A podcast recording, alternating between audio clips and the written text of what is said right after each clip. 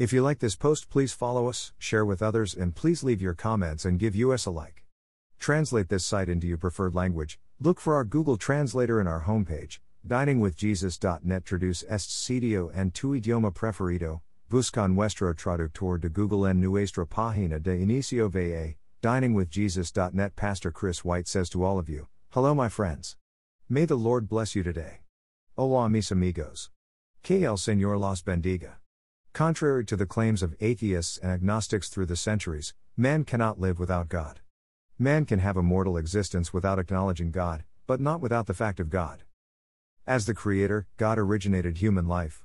To say that man can exist apart from God is to say that a watch can exist without a watchmaker or a story can exist without a storyteller. We are being to the God in whose image we are made. Genesis 1:27. Our existence depends on God, whether we acknowledge his existence or not. As the sustainer, God continuously confers life. Psalm 104:10 32. He is life, John 14:6, and all creation is held together by the power of Christ. Colossians 1:17. Even those who reject God receive their sustenance from him. He causes his sun to rise on the evil and the good, and sends rain on the righteous and the unrighteous. Matthew 5:45. To think that man can live without God is to suppose a sunflower can continue to live without light or a rose without water. As the Savior, God gives eternal life to those who believe. In Christ is life, which is the light of men. John 1 4. Jesus came that we may have life and have it to the full. John 10:10. 10. All who place their trust in him are promised eternity with him. John 3:15 16. For man to live, truly live, he must know Christ. John 17:3. Without God, man has physical life only. God warned Adam and Eve that on the day they rejected him they would surely die. Genesis 2:17. As we know, they did disobey, but they did not die physically that day, rather, they died spiritually. Something inside them died, the spiritual life they had known, the communion with God, the freedom to enjoy Him, the innocence and purity of their soul, it was all gone. Adam, who had been created to live in fellowship with God, was cursed with a completely carnal existence. What God had intended to go from dust to glory now was to go from dust to dust. Just like Adam, the man without God today still functions in an earthly existence. Such a person may seem to be happy, after all, there is enjoyment and pleasure to be had in this life but even those enjoyments and pleasures cannot be fully received without a relationship with God. Some who reject God live lives of diversion and merriment. Their fleshly pursuits seem to yield a carefree and gratified existence. The Bible says there is a certain measure of delight to be had in sin, Hebrews 11:25. The problem is that it is temporary, life in this world is short, Psalm 93 12. Sooner or later, the hedonist, like the prodigal son in the parable, finds that worldly pleasure is unsustainable. Luke 15 13 15. Not everyone who rejects God is an empty pleasure seeker, however. There are many unsaved people who live disciplined, sober lives, happy and fulfilled lives, even.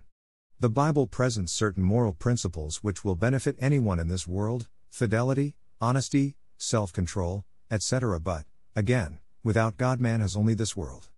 Getting smoothly through this life is no guarantee that we are ready for the afterlife. See the parable of the rich farmer in Luke 12 16 21 and Jesus' exchange with the rich, but very moral, young man in Matthew 19 16 23. Without God, man is unfulfilled, even in his mortal life. Man is not at peace with his fellow man because he is not at peace with himself. Man is restless with himself because he has no peace with God. The pursuit of pleasure for pleasure's sake is a sign of inner turmoil. Pleasure seekers throughout history have found over and over that the temporary diversions of life give way to a deeper despair. The nagging feeling that something is wrong is hard to shake off. King Solomon gave himself to a pursuit of all this world has to offer, and he recorded his findings in the book of Ecclesiastes. Solomon discovered that knowledge, in and of itself, is futile, Ecclesiastes 1:12 18.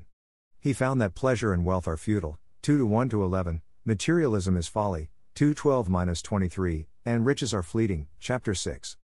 Solomon concludes that life is God's gift, 312 13, and the only wise way to live is to fear God. Let us hear the conclusion of the whole matter fear God, and keep his commandments, for this is the whole duty of man.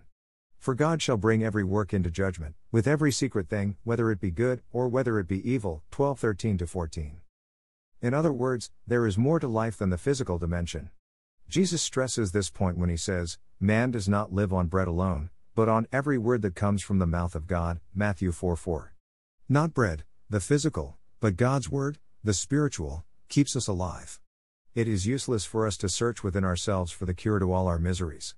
Man can only find life and fulfillment when he acknowledges God. Without God, man's destiny is hell. The man without God is spiritually dead. When his physical life is over, he faces eternal separation from God.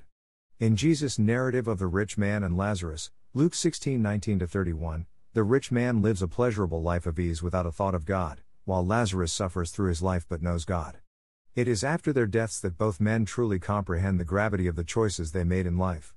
The rich man realized, too late, that there is more to life than the pursuit of wealth. Meanwhile, Lazarus is comforted in paradise. For both men, the short duration of their earthly existence paled in comparison to the permanent state of their souls. Man is a unique creation. God has set a sense of eternity in our hearts, Ecclesiastes 3:11, and that sense of timeless destiny can only find its fulfillment in God himself. Thank you to Got Questions Ministries. Copyright copyright 2002 to 2019 Got Questions Ministries. All rights reserved.